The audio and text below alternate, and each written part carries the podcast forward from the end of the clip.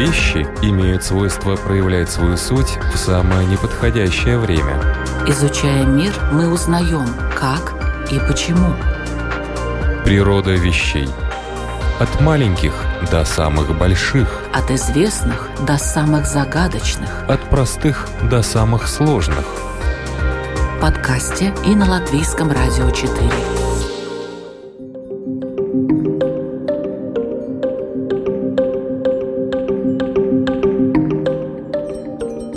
Вас, любители узнавать новое об уже известном. Это программа «Природа вещей». У микрофона Людмила Вавинска. И сегодня наша тема – это феномен выбора в жизни и, в частности, в политике. Почему мы выбираем тех или иных людей, решаем действовать так, а не иначе? Почему одним мы верим безоглядно, а другие у нас сразу вызывают подозрения и сомнения. Почему мы голосуем за одних и вычеркиваем из списка других? Ведь никакими разумными логическими цепочками порой невозможно объяснить успех некоторых политических персонажей, которые держатся у власти, причем придя к ней, кстати, демократическим путем через выборы, десятилетиями, не принося никакой реальной пользы своим избирателям. Но держатся же. Сегодня о феномене выбора в нашей жизни мы будем говорить с социологом Айей Зобиной, профессором факультета социальных наук Латвийского университета, директором Института социально-политических исследований. Добрый день. Здравствуйте.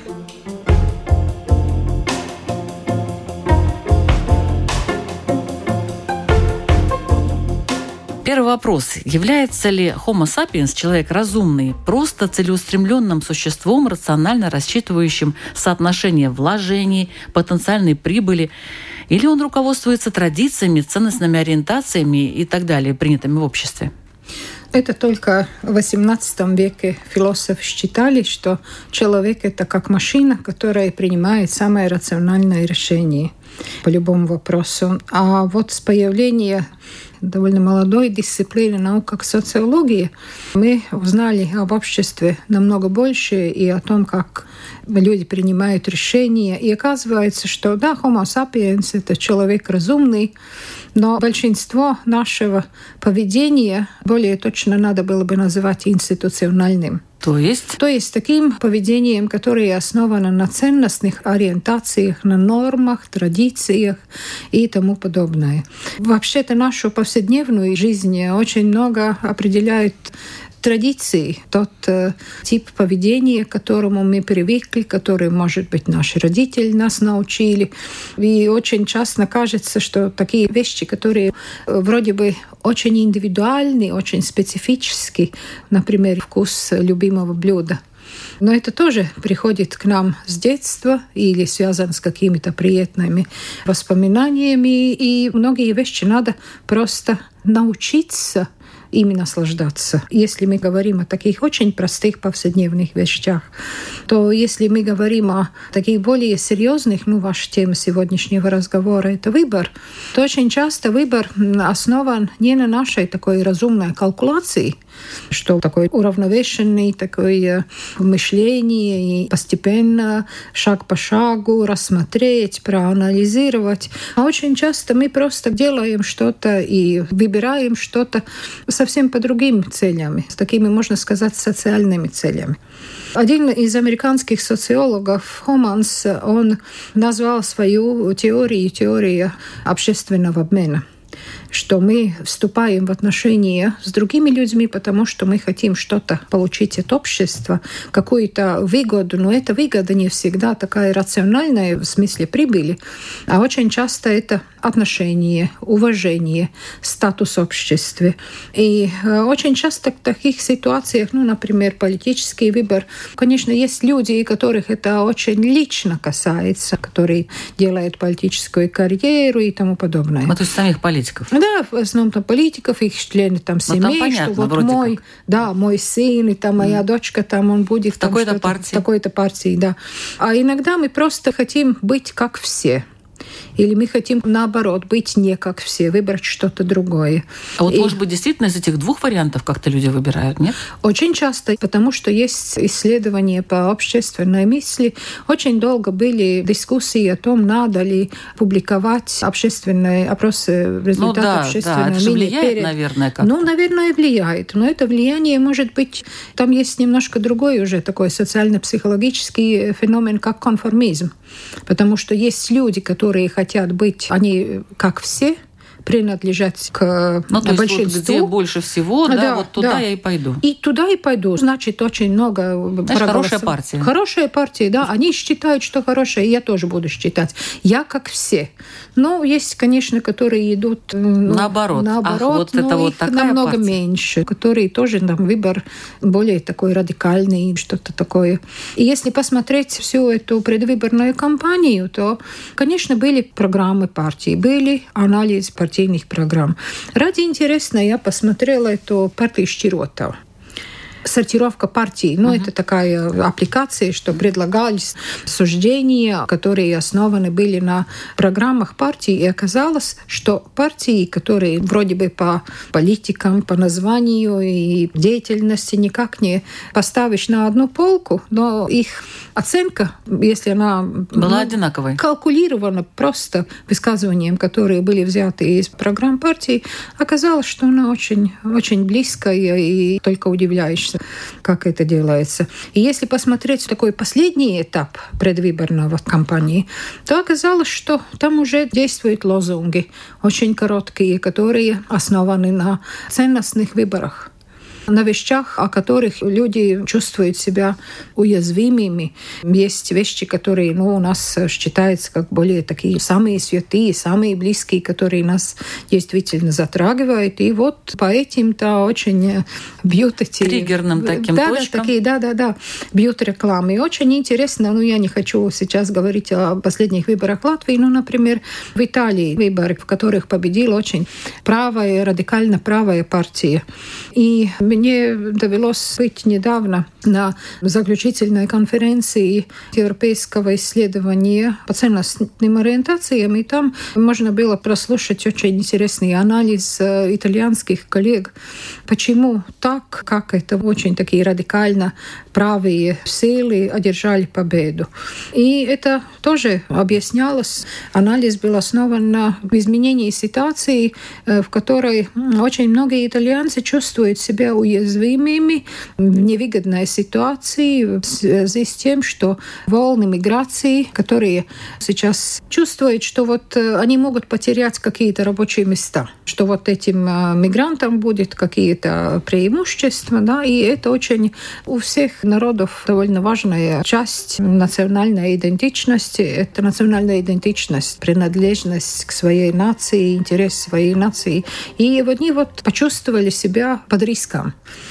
что что-то вот эти чужие, приезжие занимают наши рабочие места, они повсюду, и мы не чувствуем себя свободно. То есть угрожают. Да, угрожающей такой ситуации. И это в основном, ну, можно... Это результат... сразу идет на в правый сектор, да? Да, это идет людей. на правый сектор. И очень интересно получилось, потому что был опрос исследования европейских ценностных ориентаций.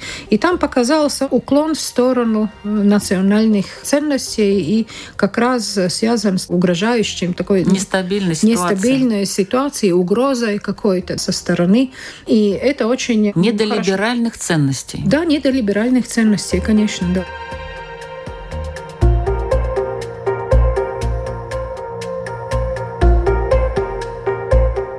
Думаю, что в этом нет никакого объективного основания, потому что приезжие мигранты из стран Северной Африки, они не занимают самые желанные позиции рабочего рынка. Но есть, наверное, какая-то критическая масса.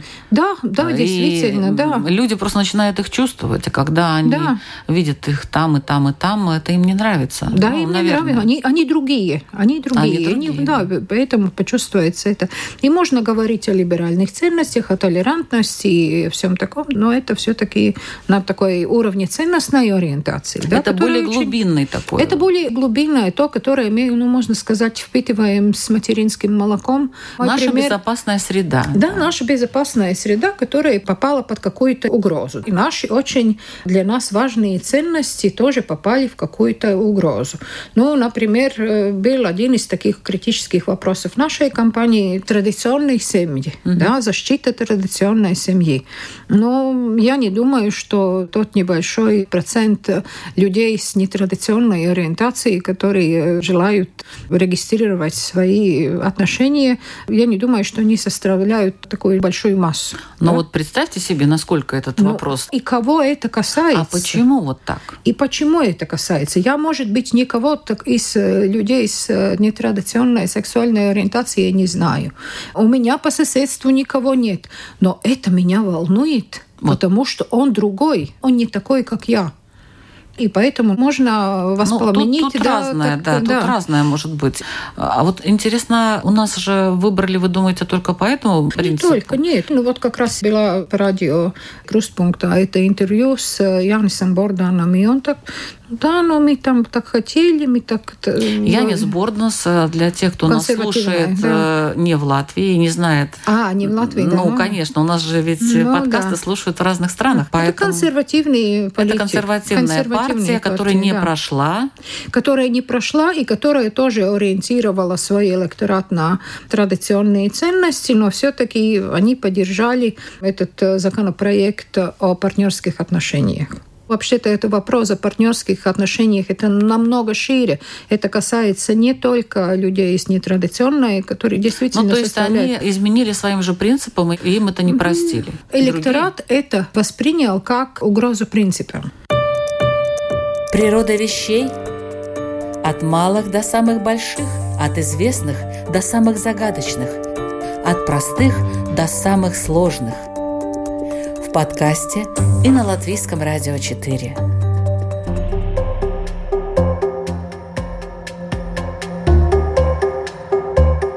Где у них нет своего собственного мнения. Очень легко можно апеллировать как раз к этому угрозы, потому что под угрозой вот вроде бы оказались какие-то очень важные ценности. Семья – это очень важная вещь, можно сказать, для любого, потому что общество вообще держится на социальных сетях, на межличностных отношениях, и люди привязаны к очень разным социальным группам, и это дает такую сеть сеть социальных отношений. С одной стороны, они нас ограничивают, потому что мы должны считаться с другими людьми, а с другой стороны, они дают нам гарантию. Это наша социальная сеть, которая нас удерживает в кризисных ситуациях. Да, и в связи с тем, что мы действительно что-то не знаем, идет мифологизация. Mm-hmm. То есть создаются какие-то определенные мифы в ту или в другую сторону, которые заставляют людей принимать какие-то решения. Ну а mm-hmm. вот почему человеку вообще бывает так трудно трудно сделать выбор. С чем это связано? Если у него уже, как говорится, есть и социальная сеть, и уже ценностные какие-то ориентации, и традиции, и все такое, почему он с трудом выбирает периодически? Потому что не все выборы для нас одинаково важны что ближе ко мне как личности, что связано больше с моей жизнью. И вот если говорить, например, о выборах, о политических выборах, парламент и другой, потому что мы просто делегируем свои права принимать решения другим людям. Это я как профессионал говорю. Я смотрю на это так, что я доверяю. Может быть, многие хотели бы сидеть каждый день в парламенте. Я не могу каждый день там присутствовать, и поэтому я делегирую свои права. Но люди на это так ну, не всегда смотрят. Да, они не так это понимают. Они думают, что это вот я даже не знаю. Вы, социолог, не знаете даже, что они думают? Я даже не знаю, потому что думают они очень по-разному очень по-разному. Что это вот очень умный человек, это очень красивый, на этого можно положиться. Это хоть вор, но он делится с наворованным. Очаровашка, улыбка красивая. Ну да, и конечно, да, и так хорошо говорит. И он такой умный, представительный. Вот я смотрю, еще студенты все еще дискутируют в коридорах факультета о результатах выборов. Что, как. Ну, они... Э, не ожидали они, да, такого? Да, они не ожидали, но они, наверное, немножко хотели хотят тоже ну, почувствовать себя профессионалом, принадлежащим к там, группе политологов. И да. какие, интересно, у них выводы? Они стараются не говорить о своих выборах, но они в основном стараются смотреть на уровне программ партии. Хотя я То уже есть они сказ... считают, что программа партии это серьезно, да? Да, что это влияет. серьезно, это влияет. Но я бы не сказала, что это всегда влияет. Там еще очень много других, конечно, в чем-то формулировки, которые в программах партии, они тоже, ну... А кто читает программы партии вот так по-серьезному, если... Я, конечно, не социолог, но я предполагаю, ну, ну может быть... человек средний нет. Может быть, каждый четвертый это в лучшем случае просматривает эти угу. программы. Остальные все чисто сердцем. Или соседи подсказали. Соседи. Да? Или вот, например, мой предыдущий опыт. Вот я на предыдущих выборах голосовала за то-то, то-то, и он такой умный, серьезный, солидный человек, и я на него полагаюсь. Хотя это тоже довольно такой странный выбор. Такой да? странный выбор. Но сейчас, я думаю, русскоязычный электорат был в трудной ситуации, потому что сейчас действительно надо было делать выбор. Mm-hmm. Потому что тогда было очень-очень просто. Да? Есть одна партия, я вот за одну партию, и давай и все голосуют. Ну, не все голосовали да, по конечно. Конечно, конечно, нет. Но я говорю о таком избиратель средний. И вот эти голоса все распределились по А сейчас, партии. да, и сейчас вот как распределились, кто знает, никто не знает. Может да? быть, лучше вот эта американская система. Демократы, республиканцы, все ясно. Эти демократы, эти республиканцы. Вообще без всяких названий. Демократы – это за демократию, это за республику. Все. Ну, это вообще-то тоже для очень многих избирателей это традиции. Это даже, ну, традиции поколений. Ну, смотрите, вот и прекрасный выбор, никакого не надо делать. Я да, уже республиканец, да. мой отец республиканец, да. мой дед республиканец. Все в порядке. Может, угу. это и проще? Да, это в а каком-то а смысле. Ну вот в том-то дело, что вот э, республиканцы тоже бывают разные.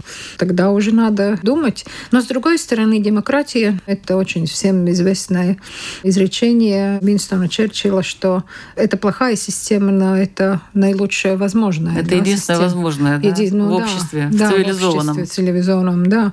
Мы же навек не выбираем, мы же до следующих ну, выборов. Да, четыре да? года. Четыре года, да. Названия разные, опять же. Ну, это ну, тоже так интересно, правда? Да, конечно, но с другой стороны есть, вот как вы сказали уже, ну, в Америке там есть традиции. Я думаю, что Насколько у нас тоже хорошо? много традиций.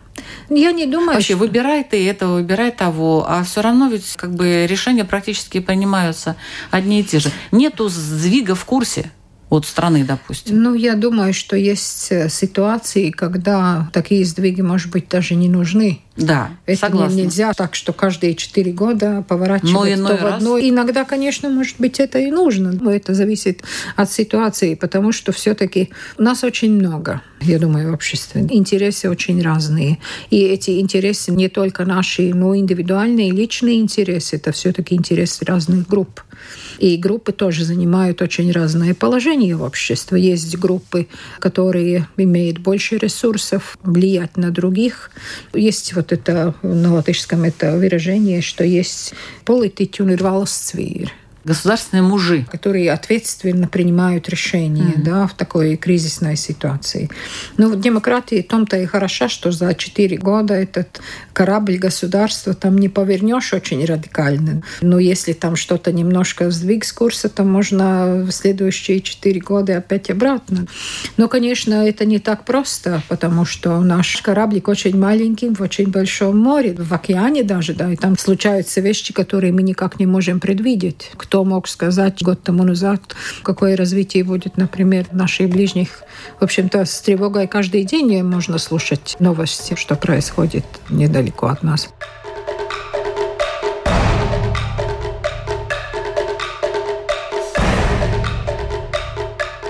Мышление реального, а не идеального человека подвержено различного рода когнитивным искажениям или так называемым багам.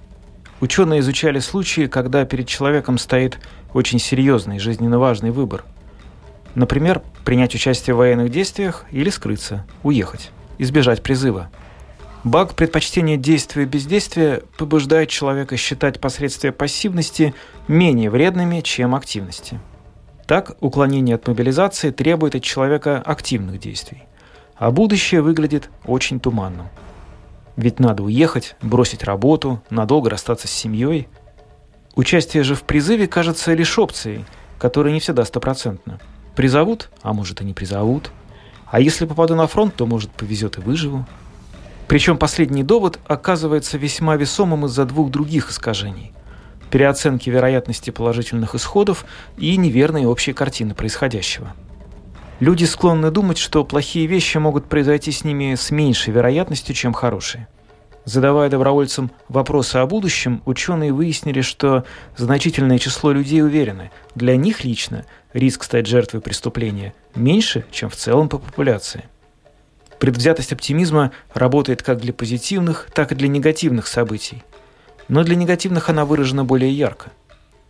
Иосиф Бродский выразил нашу убежденность в собственном благополучии в знаменитой строчке «Смерть – это то, что бывает с другими».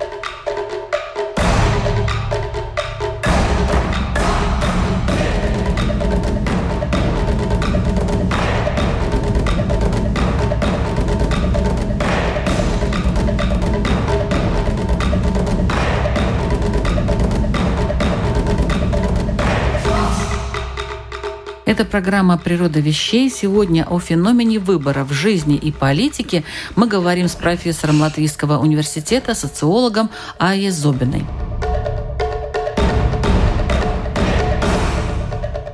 Давайте о среде обитания, вот где люди живут, насколько это влияет на способность выбирать. Почему, допустим, вот в наших выборах, возьмем маленькую Латвию, у нас есть регионы, почему одни регионы более активны, а другие не такие активные? Что там, у них лучше жизни, они так спокойненько живут, ай, ладно, что там будет, в этом парламенте то и будет. Это довольно такой интересный феномен, который характеризует Латвию, потому что Латвия территория, в общем-то, небольшая, но исторически очень разная, и это повлияло тоже на все социально-экономические процессы развития в последние десятилетия, да и не только в последние десятилетия. И это привело к очень разным результатам. С одной стороны, большинство жителей Латвии живут в центре, вокруг Риги, Потом есть Латгалия, которая по демографическим показателям очень отличается от других территорий Латвии, где старение популяции более выражено. И если посмотреть тоже традиционные поселения, тип поселений различается в разных регионах Латвии. Это как-то влияет на конечно, способность это влияет. выбора? Это, конечно, влияет, да.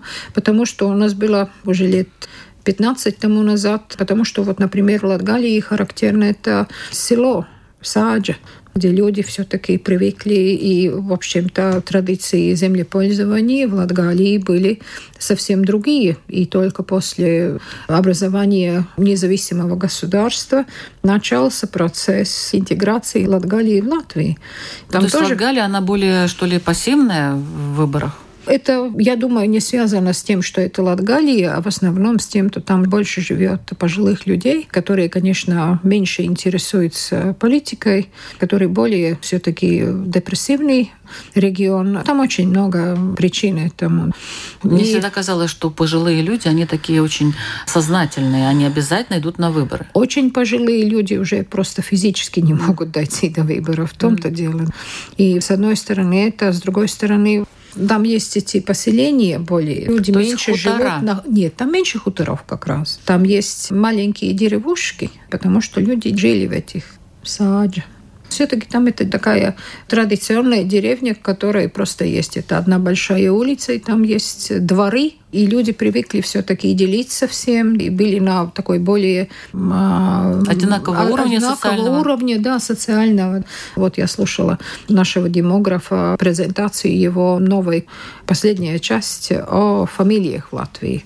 Оказывается, что в Латгалии фамилии были уже давно а в остальных частях Латвии это получили после отмены крепостного права. Там уже столетия позже. Все-таки мы очень разные и по-разному. И наша жизнь пошла и после приобретения опять независимости. И Латгалия осталась такой невыгодной ситуации. Э, Курзем это тоже меньше, не такой плотность населения. Но там все-таки большие города, побольше города. В Видземе это очень много небольших таких городков. А где больше активность вообще? В Видземе.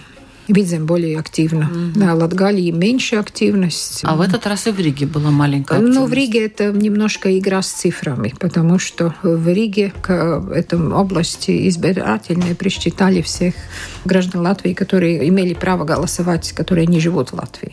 И это уже дало чисто статистически это дало. То есть на самом деле на самом деле Рига я активна. думаю довольно активно, да, ну рижане, которые живут в Риге. Но с другой стороны у нас же тоже очень многие выезжали на выходные. Погода была-то более-менее. Ну вот тут я перехожу к вопросу о введении обязательности голосования. Вот как вы к этому относитесь? Уже звучат такие я, мнения. Я думаю, что это нас не спасет.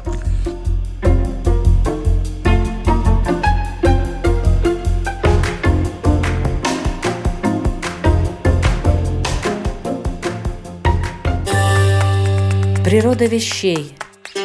От малых до самых больших, от известных до самых загадочных, от простых до самых сложных. В подкасте и на Латвийском радио 4 все-таки тех людей, которые интенсивно интересуются политикой и которые могут оценить ситуацию и сделать такой сознательный выбор, не так уж много. Мы уже говорили, что многие голосуют по традиции, многие голосуют потому, что все так делают, или не голосуют, потому что там соседи не ходят и такое подобное. И вот за кого ты голос? А я тоже за этих буду голосовать. Ну, ну, что... это качество голосования. Это качество а я говорю про количество пока что. Ну, если заставят, допустим, всех печать в паспорте обязательно, что если нету, значит наказать. Ну или наоборот, пряник mm. какой-нибудь, как раньше в советское время. Приходишь, э, да, дефицит. Для мужчин водочка, да, да, пожалуйста, по дешевке. А женщины могли там что-то купить. Ну, ну привлечь каким-то образом на избирательные пункты. Я в детстве провела в сельской школе. Мой отец был директор сельской школы, и там всегда выборы проходили. Это был народный праздник, с одной да, стороны. Кстати, да? А с другой стороны, ну, сейчас как взрослый человек, уже с каким-то историческим опытом, знаниями, если я смотрю, что первыми старались проголосовать те, у кого были родственники, например, в Исламе. Они просто хотели, я не думаю, что они были более лояльны Режиму, конечно. они просто боялись из-за своей ситуации. Угу. И поэтому там было ну, чуть ли не соревнование, кто первый проголосовал. Ну да, раньше же как на выборы там... Буфет? 8... Нет, это, это... Фильм показывали, как на сельской на Фильм я да. не видела. Но буфеты я действительно видела. И это в то время было. Ну и, кстати, явка была, не знаю, как они там ее организовывали, но явка была довольно высокая. 90% практически ну, всегда. Трудно сказать, потому потому что даже не было независимых наблюдателей. Это понятно, но просто я говорю, что вот эта явка 99,9% в некоторых странах бывает на выборах там президента, допустим, то как вы вообще к такому относитесь? Это вот реально? Я думаю, что это ничего не даст. Мне был интересный случай у нас по обмену преподавателей. Ну как ничего не даст? Выбирают президента 90% все, практически все за. Ну да, ну, ну мы такие выборы уже были. Об этом я не очень-то хочу говорить. Но мне рассказывал коллега профессор из Болгарии, что там есть это турки миноритеты. Очень многие живут уже давно за границей, они не живут в Болгарии, но все-таки у них есть гражданство и право голосовать. И они уже кириллицу не читают, так там приходили с палочкой там есть большие, ну, у нас делают э, бюллетени такие маленькие для uh-huh. каждой партии, а там есть бюллетени такие большие, длинные. Uh-huh. Так они ставят палочку, палочка такой длины, которая доходит до, до этой турецкой партии, чтобы знать, за кого... То есть там был такой большой длинный большой список? Большой длинный список, ага. они поставили там эту палочку, да, ага, потом нашли. уже передают эту палочку уже другим, проголосовали, да. Нет. Ну, таких нам не надо.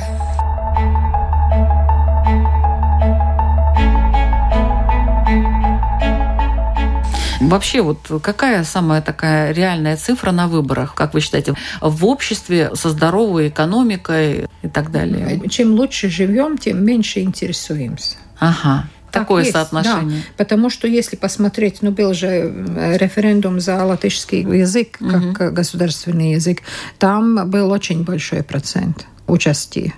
Потому что действительно человека среднего, ему очень трудно этот выбор делать. Ему не хочется. Там есть очень много других. Ну, если погода хорошая, то можно, я не знаю, картошку копать за грибами, Нет, но ну это, это позагорать летом и все такое. И все-таки есть это тоже, это очень часто употребляемое выражение, что если мы не будем заниматься политикой, политика будет заниматься нами наверное, те люди, которыми уже занимается политика, mm-hmm. вот они, наверное, и, и приходят mm-hmm. на выборы. И которые чувствуют какую-то угрозу. Но да. вот эту угрозу можно создать и вот, например, такой кампании.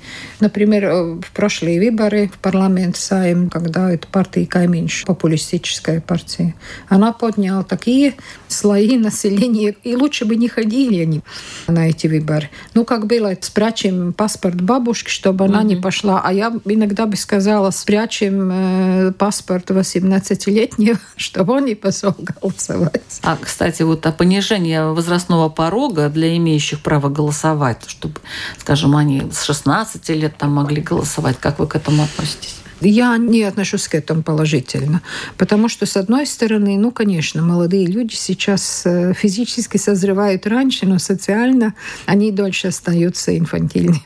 Это, может быть, мой возраст во мне говорит, но не всегда. Конечно, есть, мы можем встретить ученика средней школы, который очень интересуется политикой, у кого уже есть но сформировавшее свое да. мнение, да.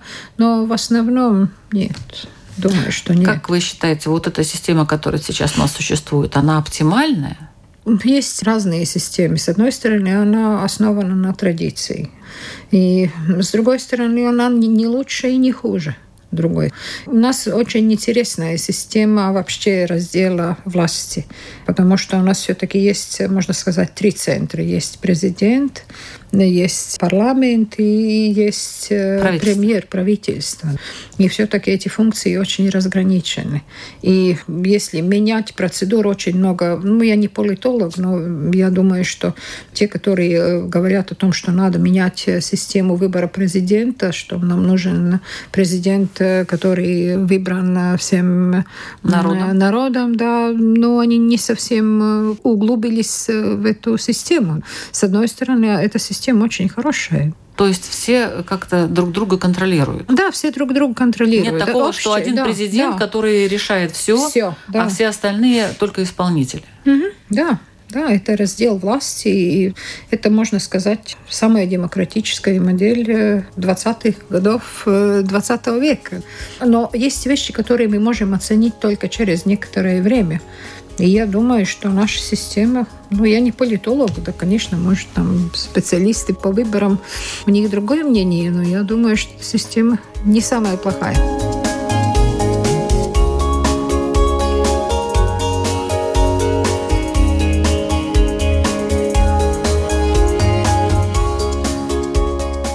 Вы слушали программу «Природа вещей». Над ней работали Людмила Вавинская, Ингрида Бедела и Кристина Золотаренко. Оператор звукозаписи Кристина Делла. Сегодня о том, как человек делает свой выбор на примере выборов в Сейм Латвии, ну и других выборов, э, мы, в частности, Италии касались.